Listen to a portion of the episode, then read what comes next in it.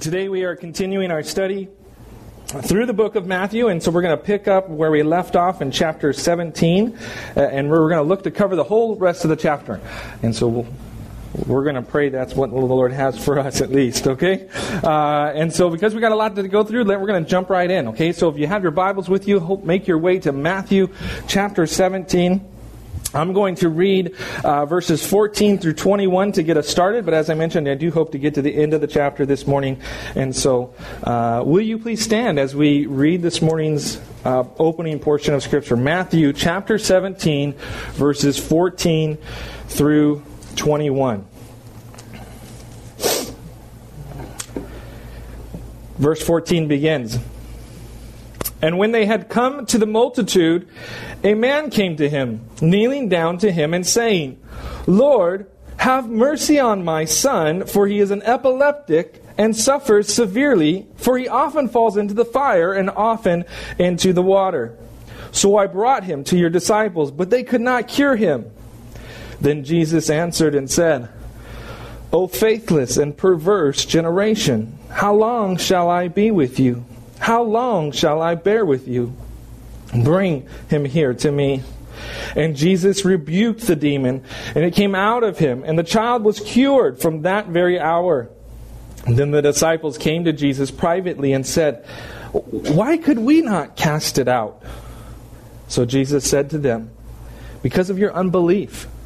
For assuredly I say to you, if you have faith as a mustard seed, you will say to this mountain, Move from here to there, and it will move. And nothing will be impossible for you.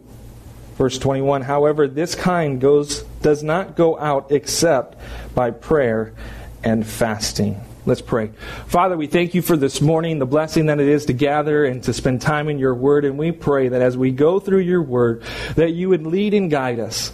Father, that we would understand the intent of your word, the um, application of your word to our lives.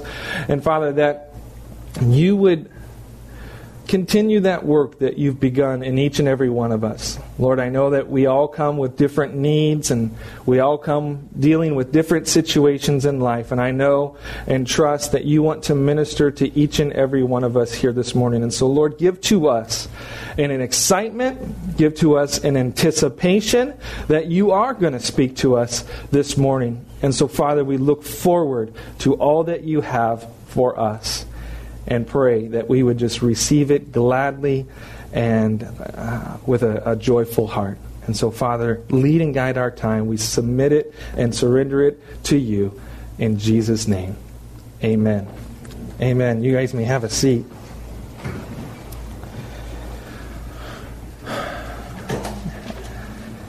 As we uh, dive into today's uh, portion, we're going to be referencing the gospel account of Mark uh, a lot uh, as well as we go through and look at Matthew chapter 17.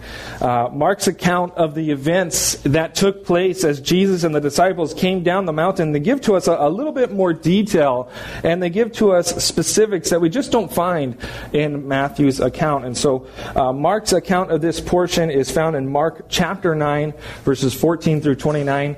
Um, and so if you guys want to flip there and kind of look back and forth, keep one finger in Matthew and another in Mark, I encourage you you to do that. Uh, we won't go and read all of Mark, but I, as I said, I will reference it often. Okay? Matthew's account, it tells us that there was a multitude there uh, at the bottom of the mountain, but it doesn't tell us who the multitude's made up of or why they are gathered there together in the first place. Mark's account, however, tells us that the multitude was made up of the other disciples that didn't go up on the mountains. Recall, we've been making our way through Matthew chapter 17, and Jesus had taken Peter, James, and John up onto the mountain uh, apart from the, uh, the rest of the disciples. And there on the mountain, uh, he was transfigured. It was an incredible, uh, incredible event for those three disciples to be a part of. Well, the, the other nine disciples, they're still at the bottom of the hill. And so they're there. Um, also, we're told that there's some scribes that are there, uh, and that there is also an unknown mixed crowd of people. Also, from Mark's account, we find out that the scribes, they were actually disputing with the disciples. Okay, they were exchanging words. They were arguing uh, with each other. In, far, in fact, Mark's account, uh, Jesus actually asked what they were disputing, and, and that's when the man approached Jesus to explain the situation regarding his son. So Jesus had kind of gone in and say, "What are you guys fighting about? What's going on here?" And and enter this father uh, telling the situation about his son. Based upon what the man says uh, about his son's situation, I think that it's safe to assume that the scribes were disputing with the disciples uh, based upon their inability to cure this man's son. I imagine that the scribes were trying to use this as evidence to discredit uh, not only the, the, the, ministry of the disciples, but in a larger part, probably even to discredit Jesus' ministry as they were seen as uh, disciples of Jesus. He was their teacher, and so I imagine the scribes were there. As we've seen, uh, the scribes have really come uh, hard against Jesus as we've been going through the, the gospel account of Matthew, and so we see they're fighting and they're arguing, and it's very likely based upon the fact that these scribes uh, were basically trying to uh, speak out against them uh, on their lack of ability to cure this man's son. Okay? Matthew's account, it tells us that the boy was an epileptic. Okay? that suffered severely and on several occasions had fallen into both the fire and the water. The Greek word for epileptic uh, means to be moonstruck and uh, or it can mean mean to be a lunatic. And so it's interesting that we use the word lunatic or we use the word lunacy to describe someone or something that is crazy or insane. Luna is actually the Latin root of the word moon. And so we have this idea, this connection to the moon, and it's a little bit weird. And so I want to be able to explain that a little bit. Back in those days, the symptoms associated with epilepsy were believed to become more aggravated during certain lunar periods. Okay? And so, based upon that, um, the, the Greek word used to describe someone that was epileptic was tied to the idea or, or notion that uh, uh, being influenced by the moon, and so they would be called a lunatic, or they would be called uh, epileptic. What we call them is epileptic today. Okay? And so in your Bible translation, as you read, actually some of the, the translations say that he was a lunatic. I think the King James, the NASB says he was a lunatic. It doesn't say he was epileptic. While others simply say that he suffered from seizures. I think the NIV, the NLT, the Home, uh, Holman Christian Standard Bible that just says he uh, was uh, suffered from seizures. And so the idea is he, he suffered from seizures. Maybe it was connected to the moon and maybe it was epilepsy, there's, there's not a great uh, consensus. Something to do with the moon, and it was believed that those symptoms were associated together with epilepsy. Okay, as we read the word epilepsy, I want to caution you from concluding with certainty that it is the same thing that we think of when we speak of epilepsy today. Okay, uh, epilepsy today is known as a, a neurological disorder that's uh, most often associated with the recurring unprovoked seizures. Okay, it's sometimes referred to as a seizure disorder. And so, uh, although this boy does suffer from recurring seizures, uh, it does not mean certainly that he had the medical condition of epilepsy, because we know that part of it is that there's unprovoked seizures, and, and we're going to find out that these weren't necessarily unprovoked situations that were happening in here uh, in this boy's life. And I, and I know I think this goes without saying, but I'll say it anyways. Uh, you know, just because someone may be epileptic today, and, and, and we read in our scripture that this person was epileptic and associated with demon possession, that just because someone's epileptic, ep, has seizures, okay, doesn't mean that they're they're demon possessed. Okay, I think that goes without saying, but I'll say it anyways. Okay, uh, we don't want to make it, obviously don't draw that conclusion. Okay, so let's look at this situation here. Uh, again, Mark's account gives us more info regarding this boy's condition. In Mark's account, we are told that the boy was possessed by a mute spirit, a demon and that it was the demon that would actually seize him and throw him into the fire and into the water. And it actually says with a desire to destroy his life. And so, um, Also, uh, not only would the demon seize him and throw him down in the fire and the water, but also would cause the boy to, you know, throw himself down on the ground, foam at the mouth. It tells us in Mark's gospel that he would gnash uh, with his teeth, and finally, at the at the end of the seizure, he would just become very rigid. He'd become stiff, kind of like uh, a, a, dead body with rigor mortis starting to set in, just stiff as can be. And, and so, uh, Mark's account, we note that there is just a lot more than just epilepsy that was going on in this boy's life and in his body. Okay, perhaps he was epileptic and demon possessed. Okay, uh, that's very possible that he he suffered from epilepsy and the demon used that uh, to manipulate. Okay, but it's even possible that this boy wasn't epileptic at all but that just merely appeared to suffer from such based upon the attacks of the demon within him. Again, the idea there, uh, the root words just it talking about the moon, and so whether or not that means epilepsy was based upon what they believed about epilepsy back at that time. I believe that the boy probably was both epileptic and demon possessed. The reason I believe that is because, uh, based upon the fact that Jesus, when he cast out the demon from the boy, it tells us that he not only cast out the boy, but he also cured the boy, which to me it suggests that he maybe had a medical condition of some kind. Perhaps it was a casting out of the demon as well as a healing from epilepsy. And so we. Uh, based upon that, I kind of lean more towards that. It doesn't really matter all that much whether or not he was. Okay? The boy, whether he was epileptic or not, uh, was certainly suffering. He was suffering greatly at the hands of a demonic spirit, and we're told that the father of this boy brought his son to the disciples to be healed, but that they could not cure him. Okay? Again, Mark's gospel, as you look back at that, it actually informs us that the Father was actually seeking Jesus brought his son with the hopes to bring him to Jesus. But as we know, Jesus, he comes to the disciples and Jesus isn't there. He's up on the mountain. Okay. And so he asks the disciples to heal him. Okay. Um, I believe there is a good lesson here for us to learn, and especially for those of us who are, are parents. Okay? As we look at this, we, we realize that the father, he realized that his son was in great need of help. And I believe he did a very wise thing. He brought his son to Jesus. For those of us who are parents, uh, you know, we've been given a, a, very precious gift from the Lord. And, and with that gift, I believe, comes a, a great responsibility to bring our children to the Lord.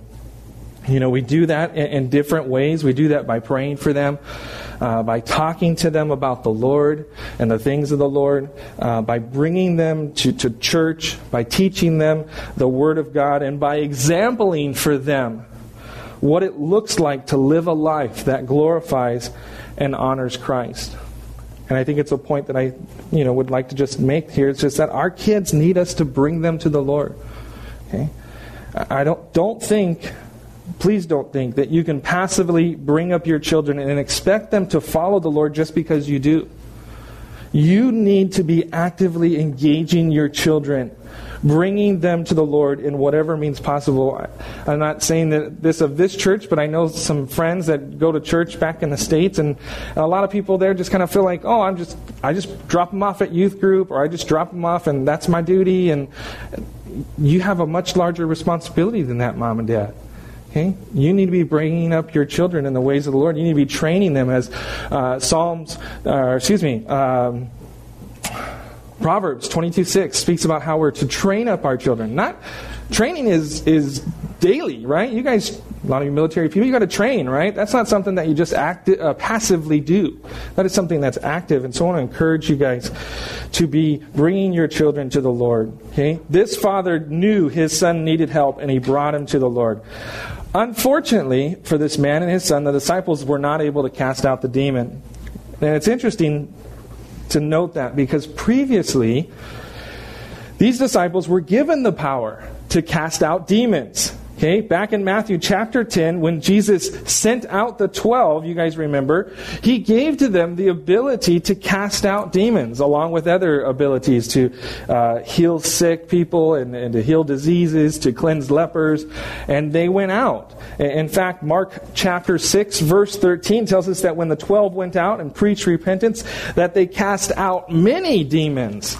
And so this is something that the disciples have been able to do previously on their own as they were sent out. And so it's interesting to note here. Why could they not cast out the demon this time? It was something they had done before, many times in fact. Why, or excuse me, what was it that was different this time around? Let's look and see what Jesus had to say. Let's look verse 17 and 18. Again, we'll read, says, then Jesus answered and said, O faithless and perverse generation, how long shall I be with you? How long shall I bear with you? Bring him here to me. And Jesus rebuked the demon, and it came out of him, and the child was cured from that very hour. Jesus shares some harsh words here in response to the Father's explanation of the situation. Some have speculated as to who specifically were these words directed towards. Okay? Some have said, based upon the reading from Mark, that he was simply speaking to the Father because he says this, these words uh, in exchange, a conversation when he's talking to the Father. And so some people say, oh, it's the Father, and he doesn't, he's that uh, faithless, perverse uh, guy. Others suggest that it was the disciples that the Lord was directing these words towards. Okay, later on he's going to continue and he's going to talk to them about why they couldn't do this and they're not favorable words as well. Okay? And still others, they wonder if maybe the scribes were at least part of the intended target. Here they are, they're supposed to be the religious leaders, those who um, representing the Lord and His Word, and yet here they are just a, a perverse generation. They're there arguing with the disciples. All the while they're arguing, this boy is still being tortured and tormented by this demon. They can't do anything, but they sure are excited to uh, point out that the disciples can't do anything either. And so maybe some have said that maybe the scribes were intended. And I'm under the persuasion that these words were directed to the entire multitude. Okay? To include the Father, to include the disciples, to include the scribes, and everyone else that was around. After all, Jesus really does indict the entire generation, which would include all those that were there that day. And so Jesus, it's interestingly, he interesting, he described the generation in two ways. He called them faithless, and he called them perverse. Faithless speaks of unbelief. Okay? The, the people lacked faith to believe. Perverse, it actually speaks of a, of a churning if you look up that word in the original Greek, the idea is that the, the generation has been churned from the truth and the ways of the Lord, and it speaks of also being misled. And so we see here with this understanding, we more readily understand the words that Jesus shares right afterwards. Okay? The generation of people, they, they lack faith because they've been churned from the true ways of following the Lord. They've been misled. And that's why Jesus then asked, How long shall I be with you? How long shall I bear with you? He had been with them for a, couple years now, ministering and, and going around, and we haven't, uh, why haven't they churned? from their unbelief? Why have they continued to allow people like the scribes and the Pharisees to mislead them and to pervert their relationship in the Lord? Jesus didn't have much more time with them to turn them back to true faith and belief in the Lord, what it meant to really follow the Lord. And so we see it's this idea like, man, I, I've been with you for a while and I don't have much more long. Why? What's the deal, guys? This faithless and perverse generation. You know, I, I think it can be easy to, to point the finger at those guys and say something along the lines of, you know, come on, guys. You know, you've been walking with the Lord now for a couple years. You've seen Him do incredible things, uh, miracles. Uh, you've been. Uh, just you should be pillars of faith by now. You guys should be, you know, doing all sorts of great things for the Lord. And, and I think as we look at that, we, we kind of have that expectation for the disciples, right? We kind of think, man, you guys have seen and witnessed incredible things, and, and how could you, of all people, have lack of faith? And you've been with them for so long. But, but I want to caution us before we look at them with a judgmental attitude, I wonder if the Lord may have similar words for our generation. How long have we been walking with the Lord, and, yet we're still struggling with unbelief? We, we still lack power to live for Him and to do great things for Him. And I, and I wonder if we have allowed ourselves to be misled, to be perverted, to, to have our ways churned into thinking that, that following the Lord simply means coming to church on Sunday and, and praying before our meals uh, and maybe praying before we go to bed. And that's what it means to be a, a Christian. I, I believe it's important that we take inventory of our own life and our own faith. Okay? Are we struggling with unbelief? Are, are, we allowing ourselves to be perverted, misled, churned, and swayed away from what it really means to live for the Lord? And, and we need to be honest with ourselves. And we need to be sincere. What does our faith look like? Does it look like what it's supposed to look like? Does it look like what we read of within the scriptures uh, of what it means to follow the Lord and to live uh, in the power and grace of the Lord and the forgiveness of the Lord? Does our life mirror what it looks like here in the scriptures? Are we living out our faith in a way that is having an impact upon the world around us? Uh, that's what I, I, see. You look at the New Testament, you see all sorts of different disciplines and people doing all sorts of different things, but all of them were impacting the people around them for the kingdom of God. And I, and I think we need to be able to look at our lives and say, Lord, have my ways, has my faith been perverted? Okay? Am I having an impact in the, in the world? Am I having an impact for your kingdom in, in my life? This generation of people before the Lord, they were lacking faith and they had been churned from the ways of the Lord. And I believe that we need to take inventory in our life and make sure that we are not in the same boat as them. Jesus requested that the boy be brought to him, and we're told that Jesus rebuked the demon and it came out of him, and the little boy uh, was cured. Okay, Mark's gospel actually gives a whole lot more details as to what transpired after Jesus called the boy to him. Uh, according to Mark's account, as the boy was being brought before Jesus, the demon, in one last ditch effort to destroy this boy, the demon convulsed the boy, causing him to fall on the ground, to foam at the mouth. And when Jesus saw this, he actually asked the father, How long this has been happening to this boy? And, and the father replied, From childhood. And then the father added these words to Jesus uh, in Mark chapter 9, verse 22. The father says to Jesus, But if you can do anything, have compassion on us and help us. This man, he was, he was in desperate need for Jesus to show up in a very big and powerful way. Okay? His son has been tortured by this demon since childhood. Now, we don't know how old the boy was, but we have to at least assume, I think we can safely assume, that this is probably even happening for a couple years at least, that this demon has been torturing him in such a manner. And the father came to him and he said, If you can do anything. Have compassion on us. And, and I just love how Jesus responded to the Father in Mark chapter 9, verse 23, because this is what Jesus said. He said, If you can believe, all things are possible to him who believes.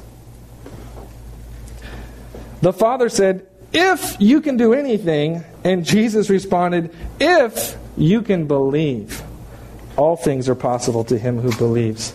You know, this man came with doubts. He, he came with wonders about what Jesus could do. If you can do anything, he said. He was not completely confident in Jesus' ability. And, and I believe Jesus, in a very loving yet challenging way, he responds to him as if to say, Hey, guy, I'm not limited. All things are possible. I can do anything. Can you do this one thing and believe? You know, the, the father, I love his response as well. The father, knowing that he could not hide his doubts from the Lord, with tears running down his face, he cried out to the Lord honestly and sincerely, and he declared, Lord, I believe. Help my unbelief.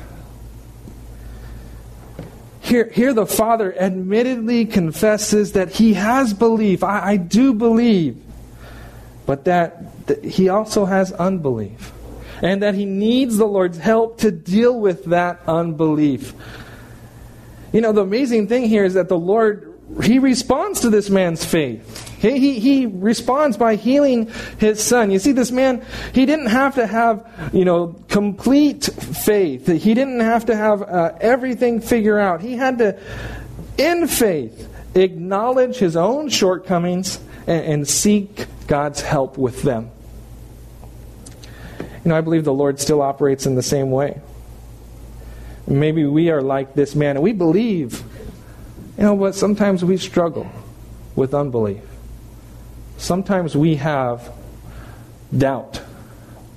Sometimes we wonder. I know that for myself. I often pray and I pray, you know, praying scripture. I'm praying. I feel like, man, this has got to be your will. But then sometimes I feel like, Lord, I, I hope this is your will. I, I want to believe this is your will, but I'm not so sure if this is what your plan is. And so sometimes I can be, sometimes I allow doubt maybe unbelief to kind of creep in and i don't know if this is your will and and so we see here that sometimes that can, we can be like that that we believe but we also struggle with unbelief and i believe we see here an example that we need to follow we need to be willing to acknowledge our doubts to the Lord and, and seek his help in overcoming them. That's what this father did. He said, I believe, help me with my unbelief. Okay? And he re- realized that I, I struggle and I have doubts. And Jesus doesn't say, well, go away and come back when you've got it all figured out, and when you really believe, then I'll answer. He responded to that kind of faith. And I believe when we are willing to do that, when we are willing to, to acknowledge our doubts to the Lord, say, Lord, this is where I'm at, this is where I'm struggling, and I need your help to overcome. I, I believe God will answer and he will show himself to be faithful and trustworthy in those situations. Let's continue. Verse 19, he says, Then the disciples came to Jesus privately and said, Why could we not cast it out? So Jesus said to them, Because of your unbelief. For assuredly I say to you, if you have faith as a mustard seed, you will say to this mountain, Move from here to there, and it will move, and nothing will be impossible for you. How, However, this kind does not go out except by prayer and fasting. After Jesus and the disciples had gotten away from the multitudes, the disciples came to Jesus privately, and they wanted to know why they were not able to cast out the demon. And Jesus, very plainly, he didn't mix words at all with, with the disciples. Uh, very plainly, he said the reason they could not cast out the demon was because of their unbelief. The disciples had previously been able to cast out demons, but they had now allowed unbelief to creep in to rob them of the power of God to heal this man's son. Jesus said if they had faith as a mustard seed, they would be able to move mountains. What is faith? What is faith as a mustard seed? Okay? Most of you guys know we've looked at uh, the parable of the mustard seed, and we noted how the mustard seed is very tiny. He is very, very small. Okay? And so Jesus saying uh, the mustard seed is so tiny, and oftentimes the it's uh, the mustard seed would be referenced as a proverbial phrase, meaning just just the least amount, okay, just the smallest particle, just a little tiny bit, is what you need the idea here being that if they had just the smallest particle of belief, that they would be able to, to move mountains. Okay? The, the notion of moving mountains was not that, that you and I would try to rearrange the physical landscape and say, well, I want to move that mountain over here and I want to make some, you know, oceanfront property in front of my house. You know, that's not the idea here of moving mountains if we just believe we're going to move mountains. I, I believe Jesus was using uh, this idea um, to, to show that even with the smallest amount of faith that we would be able to do incredible feats such as move mountains. And i don't think jesus was thinking necessarily about physical mountains as much as he was relating to the idea of the mountains that we face as obstacles in our walk with the lord. We encounter mountains sometimes obstacles in our path. And if we would just have the smallest of faith, we would be able to cast that aside and we would be able to continue on. And I believe the lesson really does teach us that no obstacle should be able to stand before a confessing faith in Christ. Now, before we continue looking at the last verse of this section, I want to pause for a second and give to you a little bit of info regarding the Bible that you have in your hand. Some of you guys have digital Bible in front of you, so you can actually have multiple translations in your hand. Okay? For some of you, the Bible you are reading does not have verse 21 in it. Okay? Anybody? Yeah, okay. you guys are like, Pastor Glenn's weird. He's reading into something. I, I, okay, let me explain. Okay?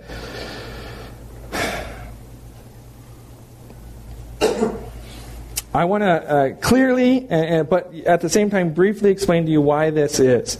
Okay, a brief and very simple overview of where your Bible came from. Okay, as most of you are probably aware, the Bible was not originally penned in English. There are some that think the King James Version was the what Moses was given on the Ten Commandments, but that is not true. Okay?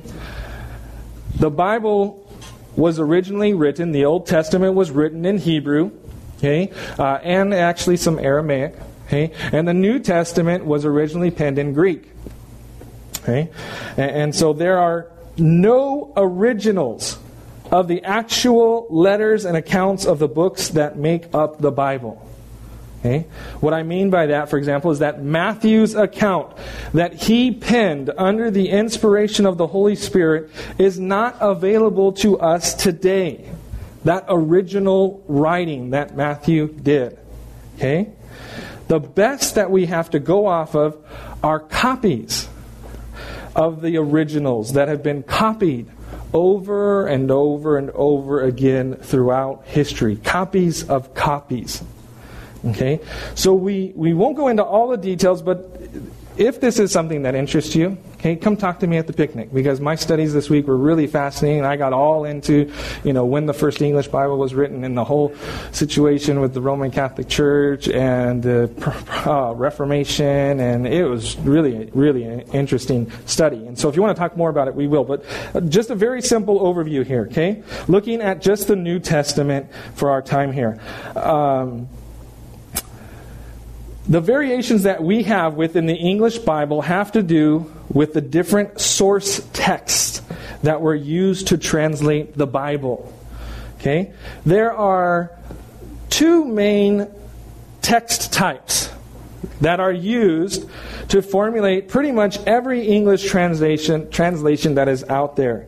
Okay? The Alexandrian text and the Byzantine text. Okay? As it turns out, the Alexandrian texts are by and large shorter than the Byzantine text.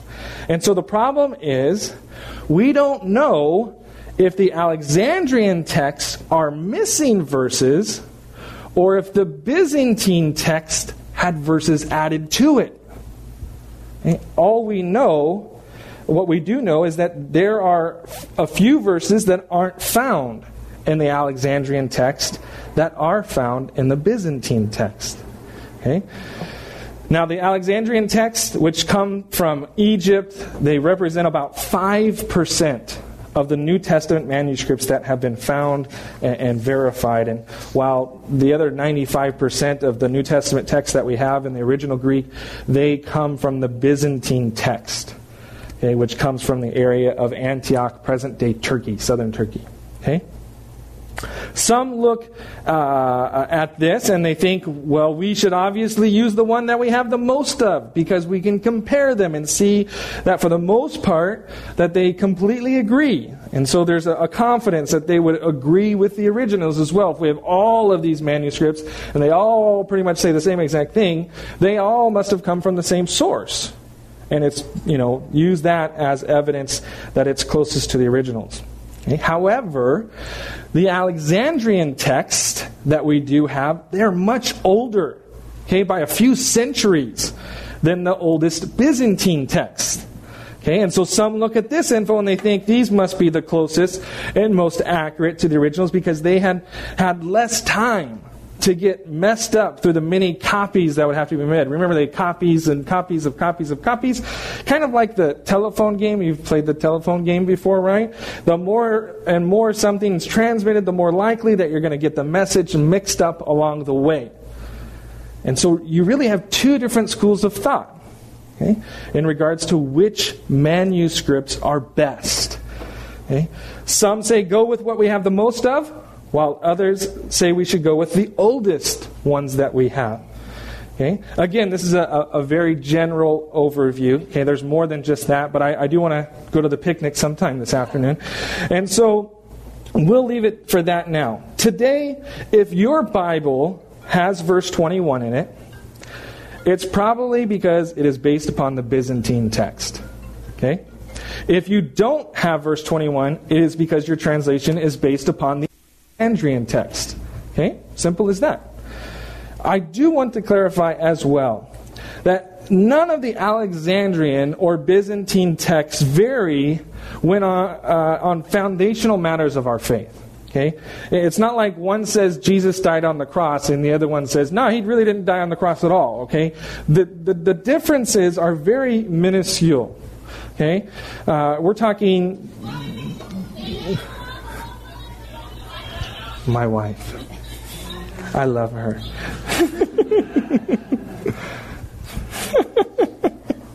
She's not going to let that one down for a while.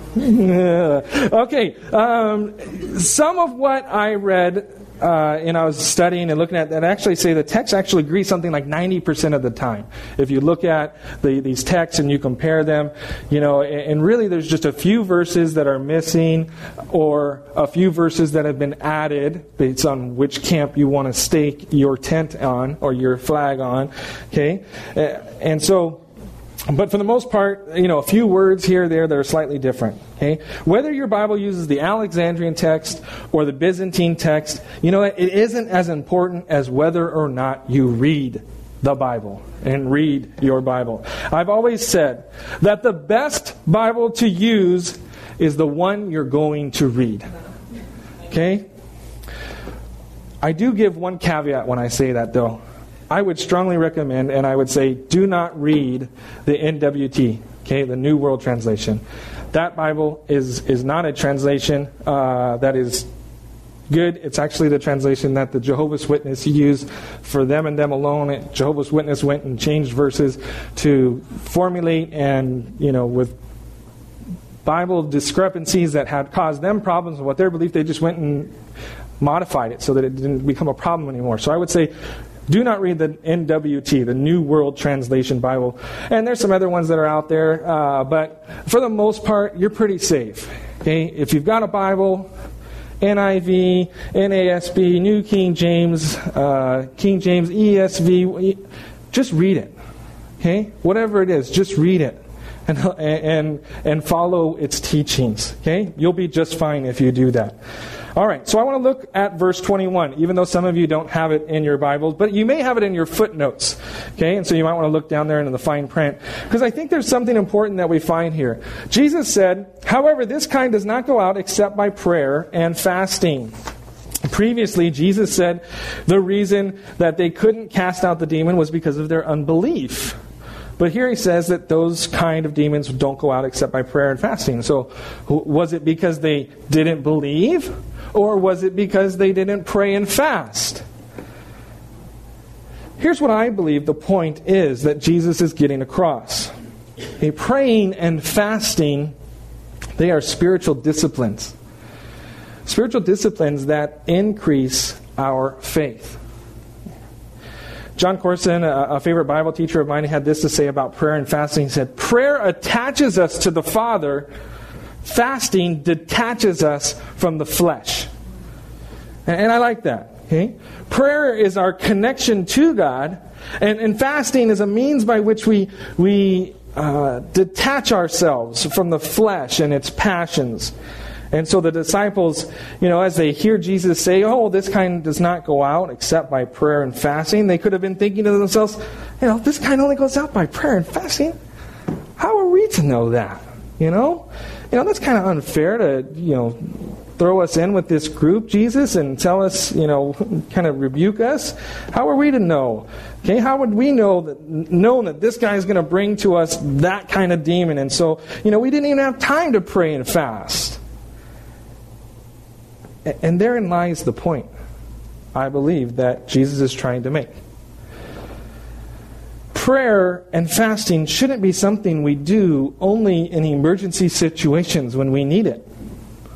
Okay? If you wait to pray and fast until you're in an emergency situation, you probably won't have time to pray and fast. Jesus is calling these men to a lifestyle of prayer and fasting so that when those situations pop up, they'll already be prepared. Their faith has been developed, it has been strengthened. And I believe the Lord would encourage us to do the same. That we should be developing a lifestyle of prayer and fasting. Okay? Know, this is something the Lord's been showing Farah and I, and we've been uh, talking about spending more time in prayer and fasting to, to strengthen and develop our faith and connection to the Lord. And, and I want to encourage you guys to do the same, to set aside some time to pray, to connect to the Father, and at the same time do some sort of fasting to detach yourself from the flesh there's all sorts of different fasts. It doesn't necessarily mean that you have to starve yourself uh, for a week and not eat anything. Okay, there's uh, Daniel fast. You can do all sorts of different types of fasts. The idea is that you're denying yourself something uh, uh, that gives pleasure to the flesh, and you say, "I'm going to deny that, and instead I'm going to seek the Lord." And so we ought to be developing a lifestyle of that. Okay, so that when those situations do pop up, when we're like, Lord, I need you now, our faith has already been tested. Our faith has already been developed. It's already been strengthened because we've been in prayer. We've been and we've had that strong connection to the Lord and we're ready. And so I want to encourage you guys to do the same.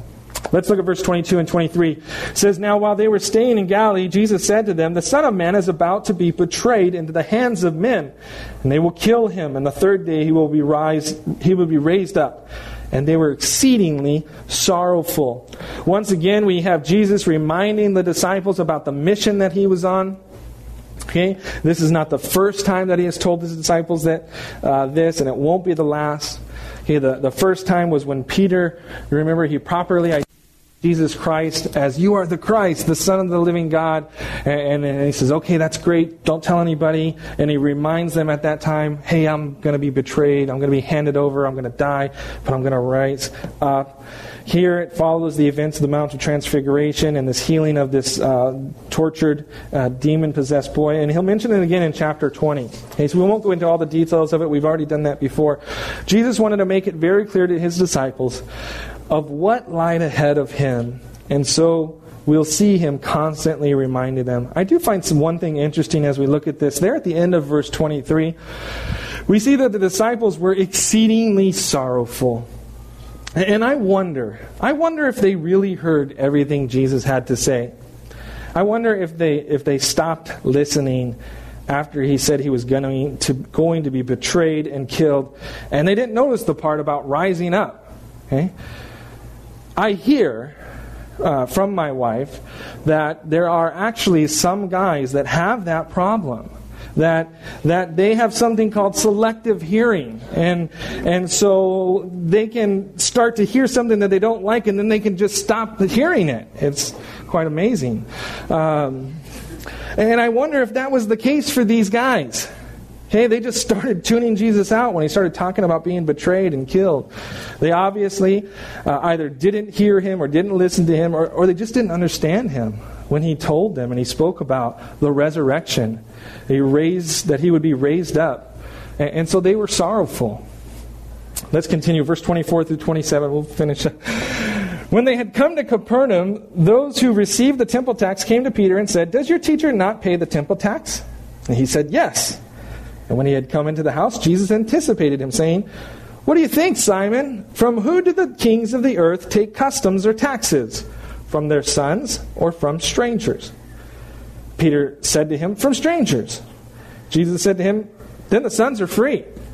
Nevertheless, lest we offend them, go to the sea, cast in a hook, and take the fish that comes up first. And when you have opened its mouth, you will find a piece of money. Take that and give it to them for me and you. Here we read about an interesting situation that takes place in Capernaum involving whether or not Jesus paid a temple tax. The temple tax was a tax that was began back in the days of Moses when he commanded every Israelite 20 years and over to pay an annual, what they called at that time a ransom, an annual ransom uh, equivalent to half a shekel. It's kind of like a one day's wage uh, annual tax. It was a flat annual tax. Everyone was required to pay. The rich were specifically said not to give any more. The poor were specifically told that they could not give anything less. Everyone gives the same amount, this flat tax. Before there was a temple. The money was set aside and appointed for the service of the tabernacle. Uh, you can read about all this in Exodus chapter 30, uh, verses 13 through 16. Tells all about the temple tax. Okay, here in Jesus' day, it was used for the service of the temple. Okay, one of the temple tax collectors he came to Peter and asked if Jesus paid the temple tax, which Peter said, "Yeah." I imagine kind of like, "Yeah, of course he pays the temple tax." There goes Peter, inserting his mouth into his foot, uh, foot into his mouth again. Uh, and so let's see what Jesus actually had to say to Peter about this temple tax. Uh, Peter, he came back to the house. He entered in, and Jesus didn't even let him speak before addressing the issue. You know, I found that interesting too. Peter gets interrupted a lot. You know, earlier in chapter 17, you guys remember, he's talking, he's like, let's build three tabernacles. And then the father's voice comes out, hey, you know, this is my son, you know, hear him. And then here he comes into the house, and before he even gets a word out, Jesus says, hey, hey, Simon Peter, what do you think about taxes? And, and asks him these questions. I just find it interesting and funny. Um, he asks them a question about who kings take taxes from. Do the kings take taxes from their sons or, or from strangers? The idea is, you know, from the people from his land. Uh, and, and this was an easy one for Peter. He quickly responded by saying, well, from strangers. Jesus then concluded that the sons then are free. And Jesus was showing Peter that if kings don't take taxes from their sons, that he, as the Son of God, was free from paying the temple tax. Okay? It's as if Jesus was saying, This is a tax for upholding my Father's house. And as his son, then that tax is not due by me. I am free. I'm the Son of God. The tax is to keep God's house going God is not going to tax me. I'm his son. And, and, Jesus could have left it at that and not paid the tax. Okay? Positionally, he had the right not to pay the tax, and so he could have simply not paid. But I find it interesting what he does. That's not what he does. Okay, verse 27, it begins, Nevertheless, lest we offend them. Jesus, even though he had the right to not pay, in order to not to offend them, he was going to go ahead and pay the tax. I find this interesting because previously Jesus never seemed to be too concerned about offending the religious elites. Okay? Uh, in fact, uh, in our own study of the book of Matthew, we recall that the disciples actually came to Jesus and they told them that he had offended the Pharisees when he spoke about, remember, the traditions of man and the ceremonially uh, washing of hands. And they said, hey, you really offended the Pharisees by what you said. And, and Jesus, you guys remember what he replied? He said, let them alone. They're blind leaders of the blind. You know, and it's like uh, he really didn't care if he was offending those guys. Why the different treatment? We don't know for sure. Perhaps it was because previously they were dealing with man made traditions. And this was something that was instituted by the Lord through Moses, and so he was going to honor it. Perhaps also Jesus didn't want Peter to have to go back on his word that he had already committed Jesus to paying the tax. He, you know, was kind of voluntold already. Uh, yeah, he pays the tax uh, before he even asked. Uh, we can't say for sure why the change, but I do think it's important to note the example that Jesus left for us in this situation. Jesus teaches us in this event that there are times that we may have the right to do something, but for the better of others and so that we don't cause offense, we must be willing to relinquish that right in certain situations. You know, that's, that's what Paul teaches us as well. As we look at 1 Corinthians uh, chapter 10, verse 23 and 24, he writes, All things are lawful for me, but not all things are helpful. All things are lawful for me, but not all things edify. That word edify is regards building up of the body of Christ. Not everything builds up and helps everybody else. And so verse 24 says, Let no one seek his own, but each one the other's well being. As Christians, we are in Christ, but we cannot allow our liberties to become stumbling blocks to our sisters and brothers in Christ. And at times, we need to be willing to set aside some of those liberties for the conscience of those around us. Okay? And, and, really, that's what all of Romans chapter 14, if you guys want to read more about this, the subject, you read Romans 14. That's what it's talking about. The liberties that we have and how we exercise them, how we use them. We're free to do it, but we also want to keep in mind those around us and realize that, hey, if this is going to cause my brother or my sister to stumble, I'm not going to do it for their sake, even though I have the right to.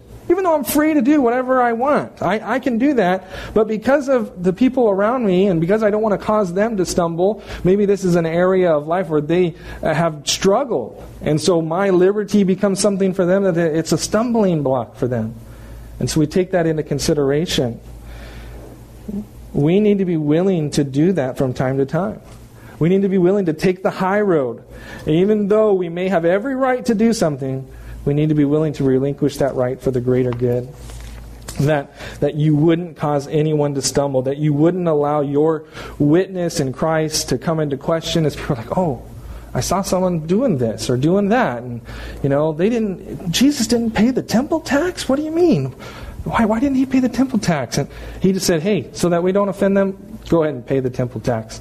Okay? I have the position, positionally I can stay right here and I, you know, I don't have to pay it but I'm going to go ahead and pay it anyways. I'm going to relinquish that right that I have, that position that I have, so that I might not offend other people, and, and so that everything kind of just works out for the better.